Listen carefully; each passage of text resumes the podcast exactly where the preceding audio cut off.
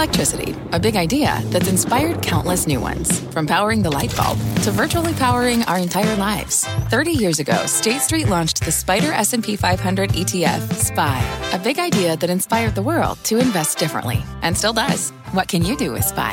Before investing, consider the fund's investment objectives, risks, charges, and expenses. Visit ssga.com for a prospectus containing this and other information. Read it carefully before investing. SPY is subject to risks similar to those of stocks. All ETFs are subject to risk, including possible loss of principal. Alps Distributors, Inc. Distributor.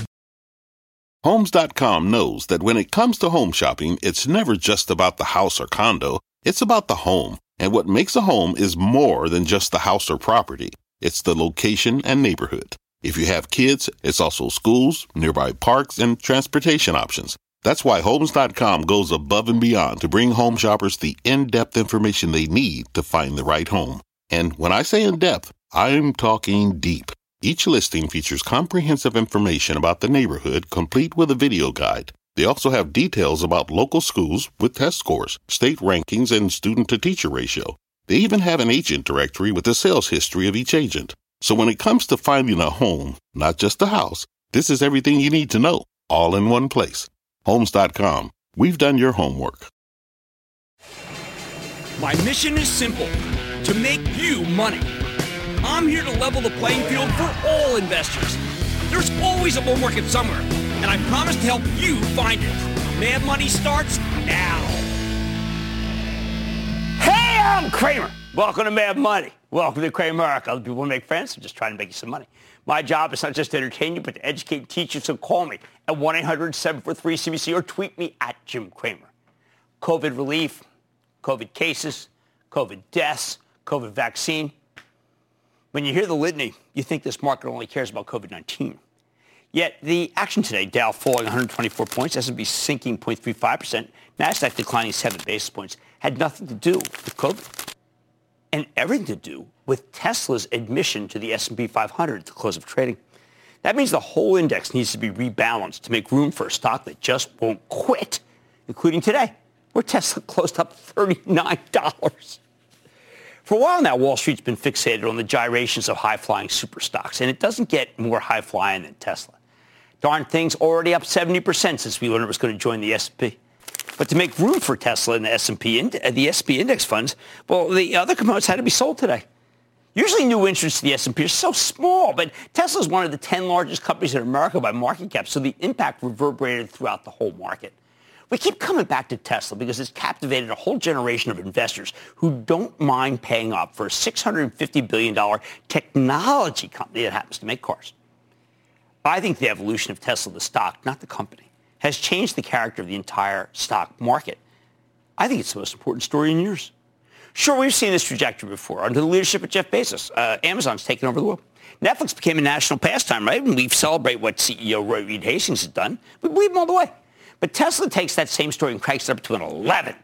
It's become the ultimate love the product, buy the stock, with a legion of adoring fans. Again, Amazon and Netflix have the same dynamic, but you don't see people worshiping Bezos. You don't see them worshiping Hastings from Netflix, even though I think they should. No, they worship Elon Musk. In a way, Tesla's a bit of a lottery ticket that paid out for a huge number of people. You just had to believe. The rally's been so visible that it's spawned a new generation of investors who want individual stocks, not index funds, because index funds can't give you such returns. Personally, I'm a big believer in the car, the stock, and the man behind it. You don't have to like Elon Musk. I mean, the guy called me a simulation, but you should respect his ability to make money for you. I bet Tesla has more upside as Musk keeps meeting and beating his targets. I'm thrilled the stock has made so many people so much money. And I'm ecstatic that it's helped a generation, a whole new generation, fall in love with stock picking like I did in 1979. Now, once the index funds finish selling everything else to make room for the $650 billion behemoth, I'm betting the Santa Claus rally resumes. So with that in mind, let's go to our game plan. All right, first of all, this weekend's just I have to work this weekend when I look at it like this. I got Saturday football. Where's Saturday football? It's like right here. Anyway, this weekend we'll find out the fate of Moderna's vaccine. Seems like a slam dunk approval, right, from the FDA? The meetings on Saturday and Sunday are pretty much a formality at this point. Assuming everything goes as planned, we'll come in on Monday knowing that we have a second COVID vaccine. At the same time, Congress will continue its endless wrangling over the stimulus package that we desperately need to save the economy now with the pandemic hitting us harder than ever. If they can't make a deal in the next couple of days, well, that is a negative. If they give up on the talks entirely, it's a huge negative. Of course, if they do make a deal and the Moderna vaccine gets approved, Monday should be terrific. That could bring in more new money to the stock market, which is what you need right now. You can't just shuffle from out of Apple into Tesla all day. We want this rally to continue. We need new money. What else? It turns out that the government's found a way to screw up vaccine distribution, which is what I predicted endlessly. The scientists deliver, but there seems to be millions of vaccines lost in transition from the Pfizer factory to healthcare workers' arms. Pfizer's out there saying they got millions of doses sitting in a warehouse somewhere, but the federal government just hasn't asked for them. Who knows? Meanwhile, the states are complaining that their shipments haven't been cut. I mean, hopefully things get sorted out over the weekend, too, but I wouldn't count on it. Still, it's early, but the situation's already a mess. That said, the moment enough people get the vaccine that the caseload peaks, something that could take a while, but unless we have that a solution that my doctor I have on later in the show adopts, do that, we can get out of this. Well, we should get still one more rally in the travel and leisure stocks. They're already moving up in anticipation. I wouldn't sell those at all. Hey, but the thing I find most reassuring about this market has nothing to do with the virus at all. I'm talking about all the money on the sidelines, $5 trillion. There are so many investors waiting for the sell-off so they can buy stocks at a lower level. That's one reason stocks rebounded hard in the close today. It was like finally the Dow was down 200. It gave people a chance. So the stimulus talks fell apart. And we might have a couple of down days, but then I expect the market to just bounce right back. If we do get a stimulus package, though, I expect the big box retailers to do very well. Now, we got some incredible news just tonight after the close that will definitely reverberate into Monday's session. First, Nike, okay, just crushed the numbers. I mean, a bona fide blowout. It's very even. It was astonishing, and I see a parade of price target boosts by analysts. There was guys shorting Nike right into the close. They were wrong.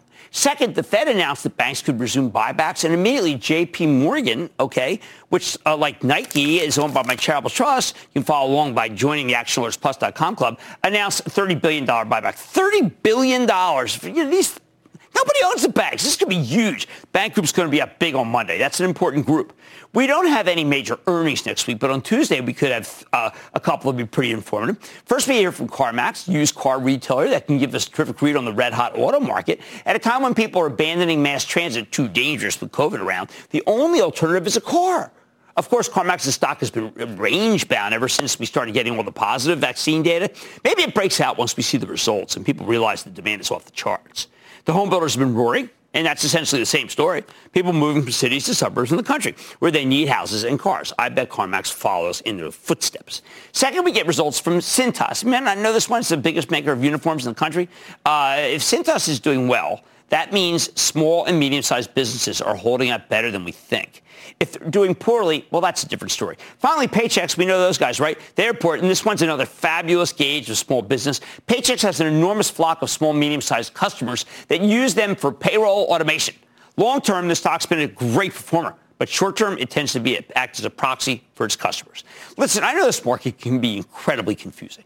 Like the manna from Fed heaven to the banks this very evening, the whole thing, it just doesn't feel just too good to be true. Tesla in particular seems like a fairy tale, not the kind of story that comes true in reality. But the bottom line, Tesla is real. Think of its admission to the S&P 500 as a fairy tale come true.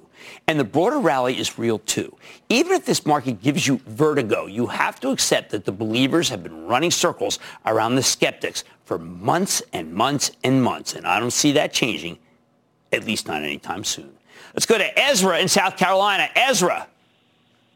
Hey, Jim, I'm looking to establish a long position on Etsy. They're up over 300% this year, and I still see some room to grow. Should I wait for Monday, or should I wait for a better entry point on Etsy? Probably I would now have to wait till when they report, where when they report, they're always very conservative. I mean, this stock, look, Etsy, Square, and PayPal. Etsy, Square, PayPal, and let's do... Also, Shopify. All right. These have run so much, but anybody tells you not to own them is making a mistake. So maybe do this. Buy some and then wait for down. I'd say that for all four of those stocks. Those are the charmers. I want to go to Lenny in Florida, please. Lenny. Evening, Jim. Lenny. Here. I've been thinking with the whole coronavirus thing going on, some people might be walking more. They're going to need the best shoes to get their groceries and stuff. What better walking shoes to get but Skechers? Do you think Skechers is going to skyrocket? No. Thanks, Jim. No, I think the company's inconsistent. I would don't outthink these things, sir. What you want to do is you want to find the best, and you own the best of breed. I've been like that for years, generations now. And that best is Nike. And what a quarter just this very evening. So we've got good data points. James of Virginia. James. Booyah, Professor Cramer. Thank you for giving me tenure. Let's go to work. Always, man.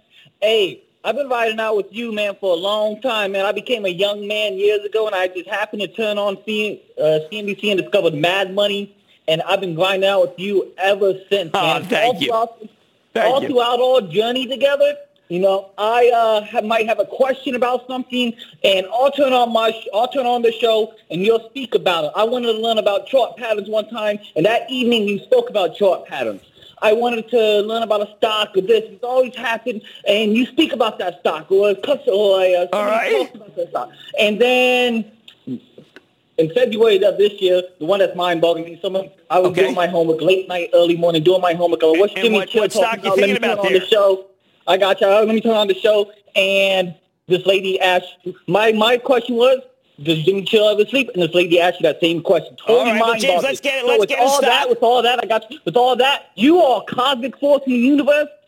All right. Or just one heck of a simulation. Now, the stock I'm calling about, within the past 2 years, it had the high of 87, the low of 40, and it's back up, and it just extended by it. It has a $63 billion market cap, the biggest of all the gaming industries. We have the holiday season coming up, so I'm calling about Activision Blizzard. I like them very much. I actually like the whole group. I like EA. We trimmed a little Take-Two for AxelEarnersPlus.com, but I think you're really fine, Activision. But this is going to be a video game holiday, sir, and thank you for those kind comments. That got me all fired up for the rest of the show. All right, Tesla is real, people, and so is the broader rally. And I don't see it anytime soon. Oh, man, Money Tonight. Could at-home testing be overlooked, key to keeping COVID at bay while we wait for the vaccine to be widely distributed? I'm talking to one guy who really knows more than anybody. Then the spectacular continues. I'm doing a deep dive into the upcoming merger of Pivotal Investment Corp 2 and XL Fleet to tell you how to play it. And as fall continues following the SolarWinds hack attack, well, you know what? I got the exclusive with CEO of cybersecurity and cloud network play, Cloudflare. Hey, maybe this thing isn't about how smart the Russians are. Maybe it's about how dumb we are. Mad Money's back in for free. Don't miss a second of Mad Money. Follow @JimCramer on Twitter. Have a question?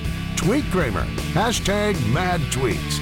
Send Jim an email to madmoney@cnbc.com or give us a call at 1-800-743-CNBC. Miss something? Head to madmoney.cnbc.com. Fact. Running a business is not getting easier on your wallet. With higher expenses on materials, employees, distribution, and borrowing, everything costs more. Also a fact. Smart businesses are reducing costs and headaches by graduating to NetSuite by Oracle. NetSuite is the #1 cloud financial system, bringing accounting, financial management, inventory, and HR into one platform and one source of truth. With NetSuite, you reduce IT costs because NetSuite lives in the cloud with no hardware required, accessed from anywhere. You can cut the cost of maintaining multiple systems because you've got one unified business management suite. You improve efficiency by bringing all your major business processes into one platform, slashing manual tasks and errors. Over 37,000 companies have already made the move. See how you'll profit with NetSuite, and then you can think of all the ways you could be spending the money you save. Company retreat in Malibu, anyone? By popular demand, NetSuite is offering a one-of-a-kind flexible financing program for a few more weeks. Head to netsuite.com to start saving.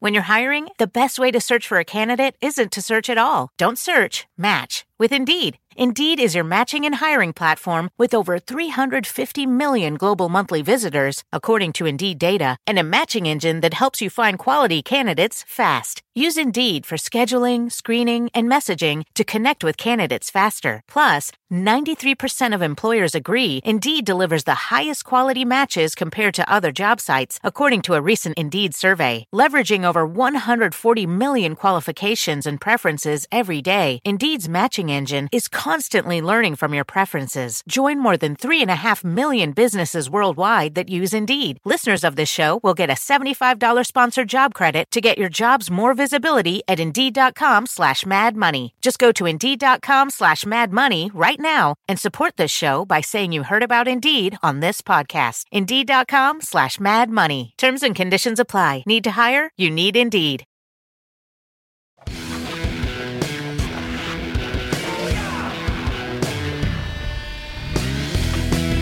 What if we've been taking the wrong approach to testing throughout this entire pandemic?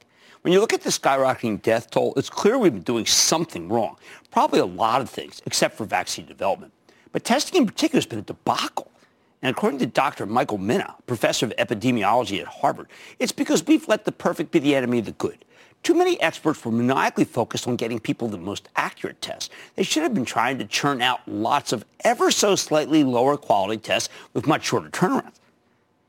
Dr. Mina's approach, well, it's pretty radical. It shouldn't be, but he says that widespread use of cheap at-home antigen tests could radically alter the trajectory of the pandemic while we wait to get vaccinated. Last week, he published an article in the Wall Street Journal arguing that if we could only take $1 billion to scale up production so that every household in America can get a 20-pack of these rapid tests within weeks, well, maybe this thing could be put to bed. Don't take it from me. Let's go straight to the source with Dr. Michael Mina, assistant professor of epidemiology at the Harvard T.H. Chan School of Public Health, to learn more about his game-changing idea. Dr. Mina, welcome to Mad Money.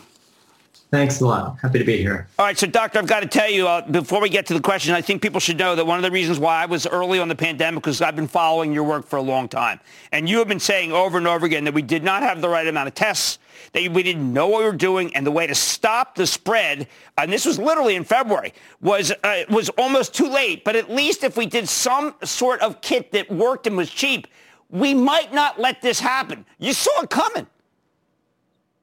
Yeah, the testing has been front and center as one of the major problems throughout this entire pandemic so far, especially in the United States. And at the same time, we know that testing is the only way for people with this virus to know that they have it before they go on and infect other people. So it's really, the need for rapid, accessible, frequent testing is huge. Yet we have failed at every step to make it priority and to make it at all accessible to Americans. We could very inexpensively have strips that we could do at home that would tell us whether we're infectious. That's right. I have them here. These are essentially the paper strips. It works just like a pregnancy test. It's a paper strip. You swab the front of your nose. You drop the swab into a small tube. You put the paper strip into that tube. One line forms means you're negative. Two lines mean you're positive. You have a result in 5 minutes, maybe 10.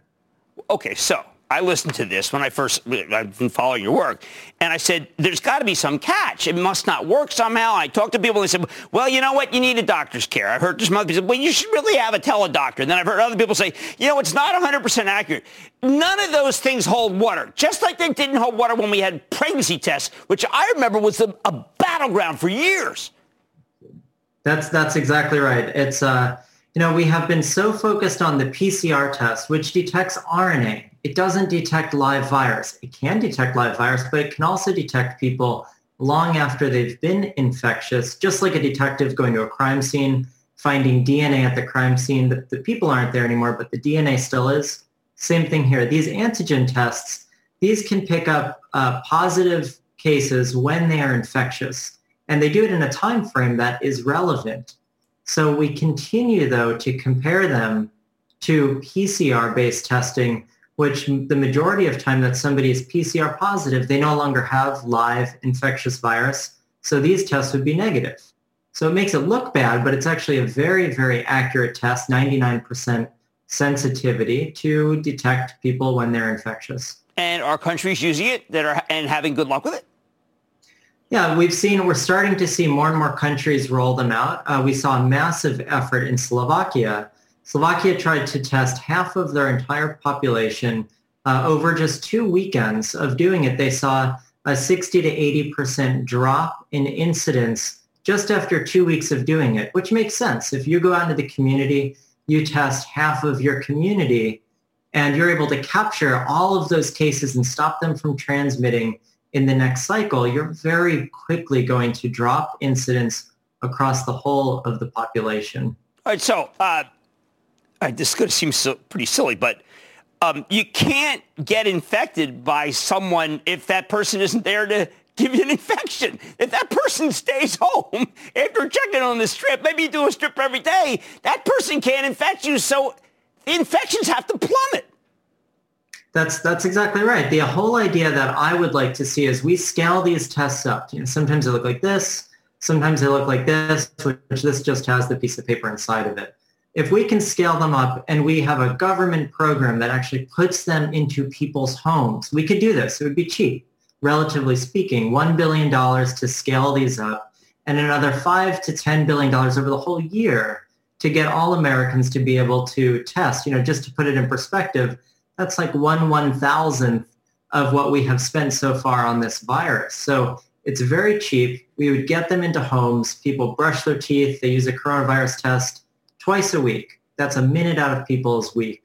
1 minute. You know, it takes about 30 seconds each time you do the test. That would be enough to give enough people an understanding that they are infectious early in the course of their infection, that they're able to then stay home. And even if we could just get people to stay home just for 3 or 4 days with a virus like this that spreads so quickly, that would be a massive gain to help slow the spread of transmission. Right, well, I'm going on this campaign with you. I've been thinking about this for a while. I worked on the mask campaign, did my best. Your campaign's better than anything. And you know what? I'm pushing with you because, and also, by the way, no one makes any money off it. Maybe that's why it's not. Yeah, well, you and I, or maybe we're too cynical. But Dr. Mina, thank you so much for coming on. I follow your stuff. You've been spot on the whole darn year. That is Dr. Michael Mina, Assistant Professor of Epidemiology at the Harvard T.H. Chan School of Public Health, making common sense. Mad Money's back after the break. This podcast is supported by FedEx. Dear small and medium businesses, no one wants happy customers more than you do. So you need a business partner just like you. Like FedEx, who understands your passion for serving your customers because they have the same commitment towards you. That's why FedEx offers you picture proof of delivery, packageless and paperless returns, as well as weekend home delivery to 98% of the U.S. on Saturday and 50% on Sunday. See the FedEx service guide for delivery information. What's more, FedEx Ground is faster to more locations than UPS Ground. Trust FedEx for timely deliveries. See what FedEx can do for your business. Absolutely, positively FedEx. Support for this program is provided by Chevron. Methane management is a critical part of achieving a lower carbon future. Chevron is taking action to keep methane in the pipe. Their 2028 upstream methane intensity target is set to be 53% below the 2016 baseline. They're committed to evolving facility designs and operating practices. And they've trialed over 13 advanced detection technologies, including drones and satellites. That's energy in progress. Learn more at chevron.com/methane.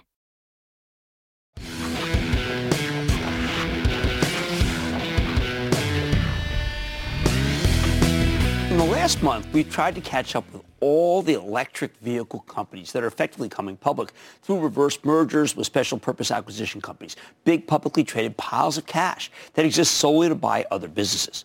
But these SPAC deals just won't stop. Late last week, we learned of 4 more in a 48-hour period. They just keep coming and coming because this remains one of the hottest areas of the market. You want them, and they can just pop out as instant stocks without tiresome regulation because they're basically merged entities that have already been legitimized by virtue of the takeover process. Last week, the electric vehicle SPACs got hit with a devastating sell-off, and many of them had already bounced back. I know people love these things. I know you love these things.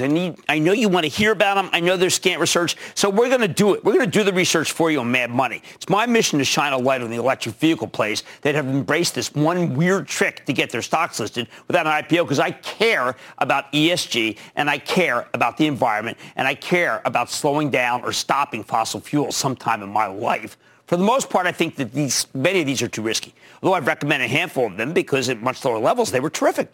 Tonight, we've got another one for you that might be good. It's a special purpose acquisition company. It's called Pivotal Investment Corp 2. It's merging with XL Fleet sometime next week. Now, this is one of the quietest SPAC deals, and several now we're talking about it, that you've seen so far, although that's not necessarily a bad thing in a group that's plagued by excess hype. In fact, I think this is a downright intriguing story. So here's the deal. XL Fleets developed an electrified powertrain that transforms fossil fuel power trucks into hybrids as they're manufactured. You can already find their technology in light and medium-duty trucks made by Ford, GM, Isuzu. They've also got a real-time data monitoring and analytics platform that they sell as part of an electrification as a service bundle. On top of that, XL Fleet's working on a fully electric powertrain. But for the moment, they're already doing business with some of the largest commercial and municipal truck fleets in America. Get this list. FedEx, Coca-Cola, PepsiCo, Verizon, City of Boston, Seattle Fire Department. Oh, and both Harvard and Yale for good measure. So how exactly does this business work? Okay, commercial trucks are generally built in two stages. First, the original manufacturer puts together an incomplete vehicle. Then they send it to an upfitter that completes the assembly by adding specialized equipment. XL Fleet's powertrains get added to trucks during that second stage. As the company sees it, electric vehicles are the future of trucking. But it might take a long time to get there if we wait on the automakers. And that's why XL Fleets come up with their customer-tailored approach. They're trying to accelerate the process. Every year we spend over $1 trillion in commercial vehicle fleets. Now there's a total addressable market. Number includes new vehicle procurement and all sorts of other expenses, especially fuel. XL Fleet believes they can capture a piece of that with their hybrid and plug-in hybrid powertrains. Sort of a gradual electrification, if you want to call it. The company also plans to have a fully electric system in 2022. And they're working on all of this stuff for heavy-duty trucks, too. While Class A trucks, the biggest ones, only represent 2% of the vehicle market in the U.S., they account for 20% of all transportation fuel consumption. Yeah, they're just guzzlers. Even hybrid Class A trucks would be fabulous for this environment and would also save the owners a fortune on fuel costs. What really sets XL Fleet apart, though, is that unlike most of the electric SPAC plays, its product's already on the road. It's real. They've got 3,200 of these systems installed. They're shipping hundreds of new ones every month. And by the end of next year, they'll have deployed nearly 10,000 of them. Plus, they currently have powertrains for 9 different models of truck, giving them more than double the breadth of their next closest competitor. Now, the biggest barrier to electrifying the commercial vehicle market is that fleet operators need to make sure the technology is reliable. I'm talking about 99999. They need their trucks, vans, buses to work. Every minute they're not running because they need maintenance is a minute when they're burning money. Plus, in this age of just-in-time supply chains, a few delays can throw your whole logistics network off, right into chaos. So the industry tends to be pretty conservative about new technology, to say the least. The combustion engine may poison the environment. No, it does poison the environment. Why not? Let's call it as we see it. And cost you a fortune on fuel. But you know, it works. And hey, if it breaks down, every auto mechanic out there knows how to fix it. But XL Fleet's building up a good track record on reliability, too. Their hybrid powertrains don't just save customers money on fuel while reducing emissions. They also perform. There's a reason the Seattle Fire Department uses XL Fleet's technology in 27 of their ambulances. It's because of powerful endorsement, right? An ambulance can't. It's not a good thing to have one of those break down. How about the financials? Okay, all these electric SPACs like to make detailed projections about the future, something they couldn't do if they listed their stocks in a traditional way via IPOs. SEC doesn't like it. However, XL Fleet's a little different in that their near-term forecasts are much more substantial than what you see from most of these SPAC names. The company already has a 12-month rolling sales pipeline of more than $220 million in potential new business opportunities. Average order sizes have skyrocketed. XL Fleet's largest order this year was 3 times the size of the largest order in 2019. It's pretty good. Management believes their customers are going from a trial phase to a full adoption phase. XL Fleet's on track to make $21 million in revenue this year. And management believes they can grow to $75 million next year, $281 million in 2022, then $647 million in 2023 as heavy-duty models and the fully electric drivetrain scale up. Pretty aggressive, but get this. In 2024, they're talking about nearly $1.4 billion in sales. Even better, the company thinks it can deliver positive earnings before interest, taxes, depreciation, and amortization by 2022. Guys, that's right around the corner. As usual, you got to take these projections with a bit of grain of salt. But it's encouraging to see one of these electric SPACs forecast huge numbers in 3 or 4 years instead of 7, 8, 9, 10. I do have 2 concerns. First, XL Fleet seems like they've got a great bridge solution, but I don't know what happens to them once the actual truck makers start producing their own fully electric vehicles. There are a bunch of startups working on this, and Ford's coming out with electric model of F-150 they're building from scratch, Transit Van 2022. These are 2 of the Model XL Fleet converts. Maybe the market's big enough for all of them. Maybe they start selling their powertrains directly to the manufacturers. But either way, this is something you got to keep an eye on. Second worry, XL Fleet does a lot of business with state and local governments, which are totally broke right now because of the pandemic. Doesn't look like they'll be getting bailed out anytime soon. Of course, that problem should solve itself once enough people are vaccinated and the world goes back to normal, but it might make next year a lot tougher. Now, Pivotal Investment Corp 2 closes on its merger with XL Fleet early next week. And it sure doesn't hurt that Pivotal is run by John Ledecky. He's a brilliant businessman with an incredible track record. You might know him as the guy who owns the Islanders. I know him as a friend from college. He was in the Harvard Crimson with me. I always thought he was a pretty good moneymaker. Based on what we know about the deal, Pivotal's $15 stock values the combined business at $2.1 billion. I got to tell you, if XL Fleet can get even close to hitting its forecast for 2022 or 2023, and we get some clarity on that relationship with Ford and the F-150, this stock is cheap, darn cheap. Something like QuantumScape trades at 10 times its 2027 sales forecast. XL Fleet would be trading at 3.3 times its 2023 forecast. Bottom line, with Pivotal Investment trading at $15 going to the XL Fleet merger, I think this stock could be a steal. Compelling story, surprisingly undervalued stock, good management. But if it starts flying next week, I'm betting maybe you don't chase it too much past 20. But I like this one. Alex in Texas. Alex? Jim, a big booyah to you from Houston, Texas. All right. I'd like to thank you for all the wisdom you share and the energy you bring every day. You're very kind. Thank you, man. I try to bring it. What's up? I started listening to you back in 2015, and then since then my portfolio is up 40% year over year. So thank you very much. I appreciate it. Back on December 3rd, Mark from Wisconsin asked you about Blink charging in the Lightning round. Since then, I've done a little more research. They have a $1.2 billion market cap. They have $4.5 million in annual sales, which gives them a price-to-sales ratio of over 260. The stock is up 1,600% for the year. However, Citron released a short report on them in November. Right. And they are competing against ChargePoint, who has 7 times their market share. Do you think Blink is a good investment at these levels? Well, we just did a piece about... I'll tell you, Alex, first of all, thank you for the kind comments. We just did a piece on ChargePoint, and I like that just a ton. I mean, so I'm going to stick with that one. I don't need Blink charging when I've got the best, I think, in the field. Let's go to Luis in California. Luis. No? You know what? I think we should just wrap it up. See, that's what happens when you make a big mistake. You act as if, very casually, I think you just wrap it up. When obviously I'm looking very foolish and red-faced, but that's okay, because you can't see over all my makeup. XL Fleet. It's Friday. Give me a break. I've been doing this show for 15 years. All right, anyway. Chillman says XL Fleet is a compelling story. It could be a real steal, but please don't chase it too much past 20. On Mad Money tonight, I've got an exclusive with a security tech play that's up more than 120% over the past 3 months.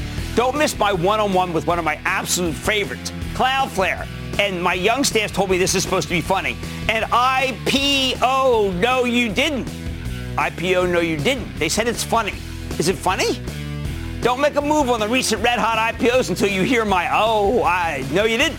And all your calls rapid fire in tonight's edition of the Lightning Round. So, how red-faced am I? Stick with Cramer.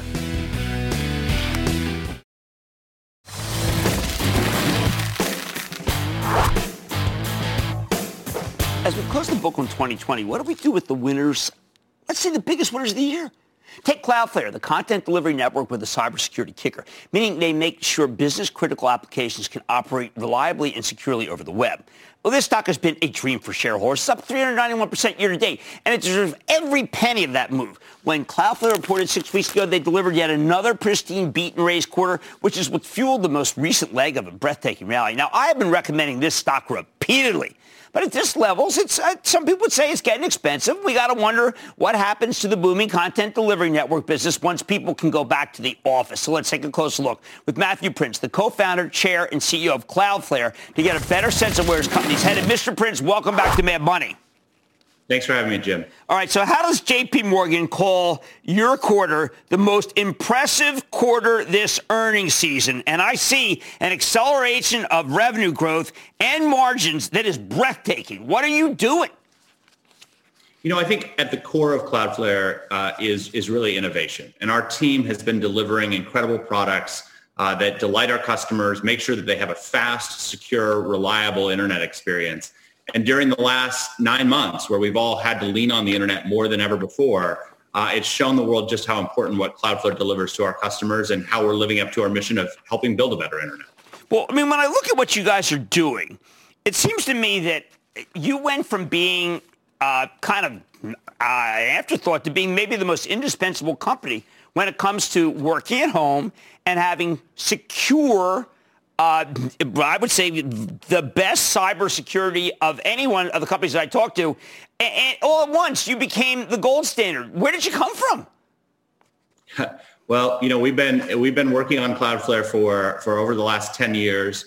And so maybe it was an afterthought to some people in the markets, but it's been something that our entire team has been incredibly passionate about. And I think about how much worse the world would have been had we had to live through this pandemic 10 years ago, and how much the internet has gotten better over those last 10 years. And Cloudflare throughout that entire time has played a small part in making sure that the internet's been able to stand up to what we've been throwing at it now and will be for whatever we throw out for the next 10 years. Well, I think when people read your materials, they'll see right from the very first page, the internet is not meant for what we're doing to it, correct? That's right. And, the internet's a miracle, but it was designed as a academic project that never had security built into it, never had reliability built into it, never had performance built into it. And so fundamentally what we do at Cloudflare every day is take that network that we've all come to rely on and retrofit those things back into it so that anyone, anywhere can have the most secure, reliable, and performant network and be able to survive and thrive and compete over the long term. Okay, so let's talk about the hack that everyone is very upset about, justifiably. I interviewed Nikesh from Palo Alto today, Nikesh Arora, and he basically said, listen, didn't want to single anybody out, just basically said, look, there are some issues with the web that make it so that it's a little, I would say, easier to hack. I look at Cloudflare and I say to myself, wait a second, if it was Cloudflare, this wouldn't have occurred. I know no one wants to say, hey, listen, that couldn't happen to us, but it wouldn't. Matt, it would not have occurred if you guys been the guys who had 18,000 customers and had this issue, correct? Well, so I think that the architecture that we're moving toward is a zero trust architecture. And what that means is effectively, if a hacker gets into one part of your organization, that it's contained. It's almost like bulkheads in a ship that make sure that a leak in one place doesn't sink the entire ship. What's really troubling about this particular hack is that more than 400 of the Fortune 500 effectively just discovered that there was a secret door to their building that their rivals, their adversaries have been walking in and out of since March or April of this year. And what we don't know yet is how many things have been taken from those organizations and how many things have been left behind by those adversaries. And so there's going to be a lot of cleaning up, but I think that as we move forward, the zero trust architecture that Cloudflare is delivering to our customers helps ensure that even if one part of an organization has a breach, that it doesn't sink the entire ship, and that you can essentially make sure that even if the attacker got in through one door, that they can't get past that first room. But there's a Fortune 500 company came to you, industrial manufacturing company, consolidate multiple vendors. In other words, legacy. You just said zero trust. You said the same thing to me that Todd McKinnon from Okta said, and I watched you guys very closely, which is that there is a way to stop this, but you have to get rid of the legacy and start anew, and it costs you much. But in the end, it doesn't cost nearly as much as what just happened, correct? That's exactly right. And what we're seeing is that through a number of these different factors, it's really causing organizations to say, okay, enough is enough. We've lived through a pandemic. We've lived through a massive hack. We're going to get rid of what are those legacy approaches to security and move to another great approach. And so someone like Okta is a terrific partner of ours. Someone like CrowdStrike, George over at CrowdStrike, is a terrific partner of ours. And I think combining these best of breed solutions, these new cloud-based approaches, does give you a better level of security and allows any organization to have the same state of the art that the Googles of the world have. And I'm proud of being part of that solution along with the other great companies that you mentioned. Well, if I am a state-sponsored cyber terrorist, I'm not going to go after a Cloudflare product, a Cloudflare client. I'm not going to go after McKinnon and Okta. I'm going to find someone who has a bunch of mumbo-jumbo legacy systems that's relying on old technology, and I am going to crush them. Everyone keeps thinking this was so hard. If I have to read that one more time, the fact is these legacy systems are vulnerable, and no one's doing much about it except for you and a couple of other companies in zero trust. I think that there is, we're optimistic that we can beat the bad guys. It's not inevitable that they have more resources and better technology than we do. And what we see every day is that as people move to these next generation solutions around security, that they actually can be more secure. And so I'm proud of the work that we've done for our clients in helping make sure that they are safe. And we are going to continue to innovate and deliver great features to make sure that the internet can be that safe place that we can all rely upon. Well, I believe in you, and that's one of the reasons why your company's been so great. You deserve everything that's happened. Matthew Prince, Chair and CEO of Cloudflare. This is why I bring these companies to you, okay? Listen to me, people. It's because it's not that the bad guys are so smart. It's that we're so cheap and dumb. Mad Money's back in for a break.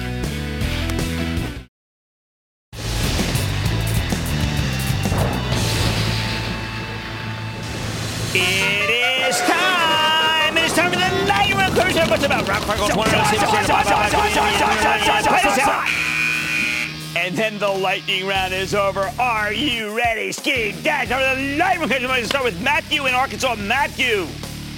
Hey, Jim. It's Matthew calling in from Arkansas. First time, long time. Just wanted to give you a big shout out. Thank you. Over the past 4 years as a millennial investor, your suggestions in Twilio, Teladoc, and Tesla have taken my retirement accounts to new levels. Well, there you go. Now, you can retire and go to South Sea Islands now. I mean, that's pretty good. No, thank you. Younger people like the show, which I love, because I actually share in their joy of making money, not just preserving it. Let's go to work.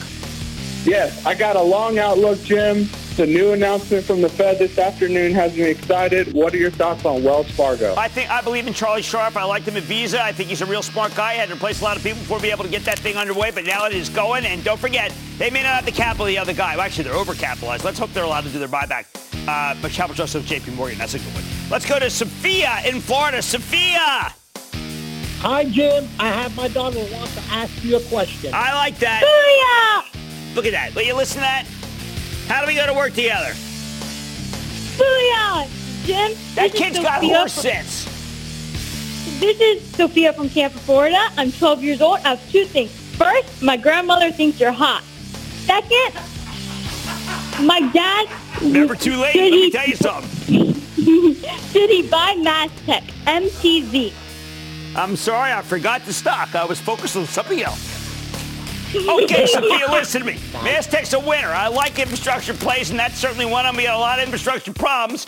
And, you know, you tell your grandma, I'm spoken for. Let's go to Matthew in Tennessee, please. Matthew. Booyah, Jimmy Chill. How you doing? The chill man in the house, just trashing everybody, including some clown by the name of Bogart. What's up? All right. Well, I'm coming at you. I'm thinking... With all the infrastructure bills coming from governments around the world to get people back to work, even though we've seen the stock nearly double since its March lows, do you think Caterpillar is still a buy? No, I'm with you. Look, there's very few industrials, so this one can go to 200. Management's been buying back stock. These are smarter guys. I actually like Deere more than Cat, if you want to know the truth. Let's go to Gary in Ohio. Gary. Happy holidays, Jim, from the great state of Ohio. Go Bucks. Well, I love the Bucks. Hey, actually, I had Kareem Hunt. He got me like 30 the other day, but it didn't matter. It was too late. Yeah. What's up?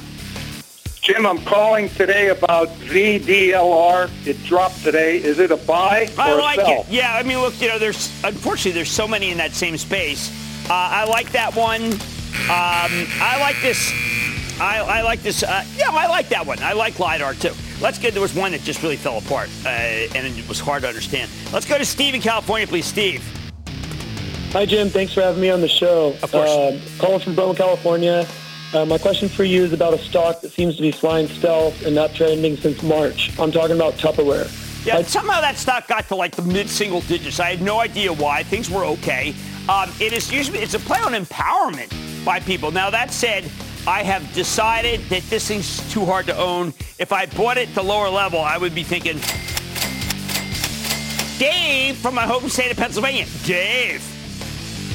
Booyah, Jim. Booyah, Dave. First-time caller, long-time listener, and rock-solid Eagles fan. Go Eagles. Hey, man, we got a big game this weekend. They're all big. That's right. Go ahead. It's hurting. My stock hurts. My stock is Freeport-McMoRan. Freeport is, look, it's the purest copper play in the world, and some gold. Copper's going up. There is kind of, remember, my thesis is that when we get the vaccine, it's going to be a worldwide boom. So I would hold on to that, even though it's already doubled. And that, ladies and gentlemen, the conclusion of the Lightning Round. The Lightning Round is sponsored by TD Ameritrade.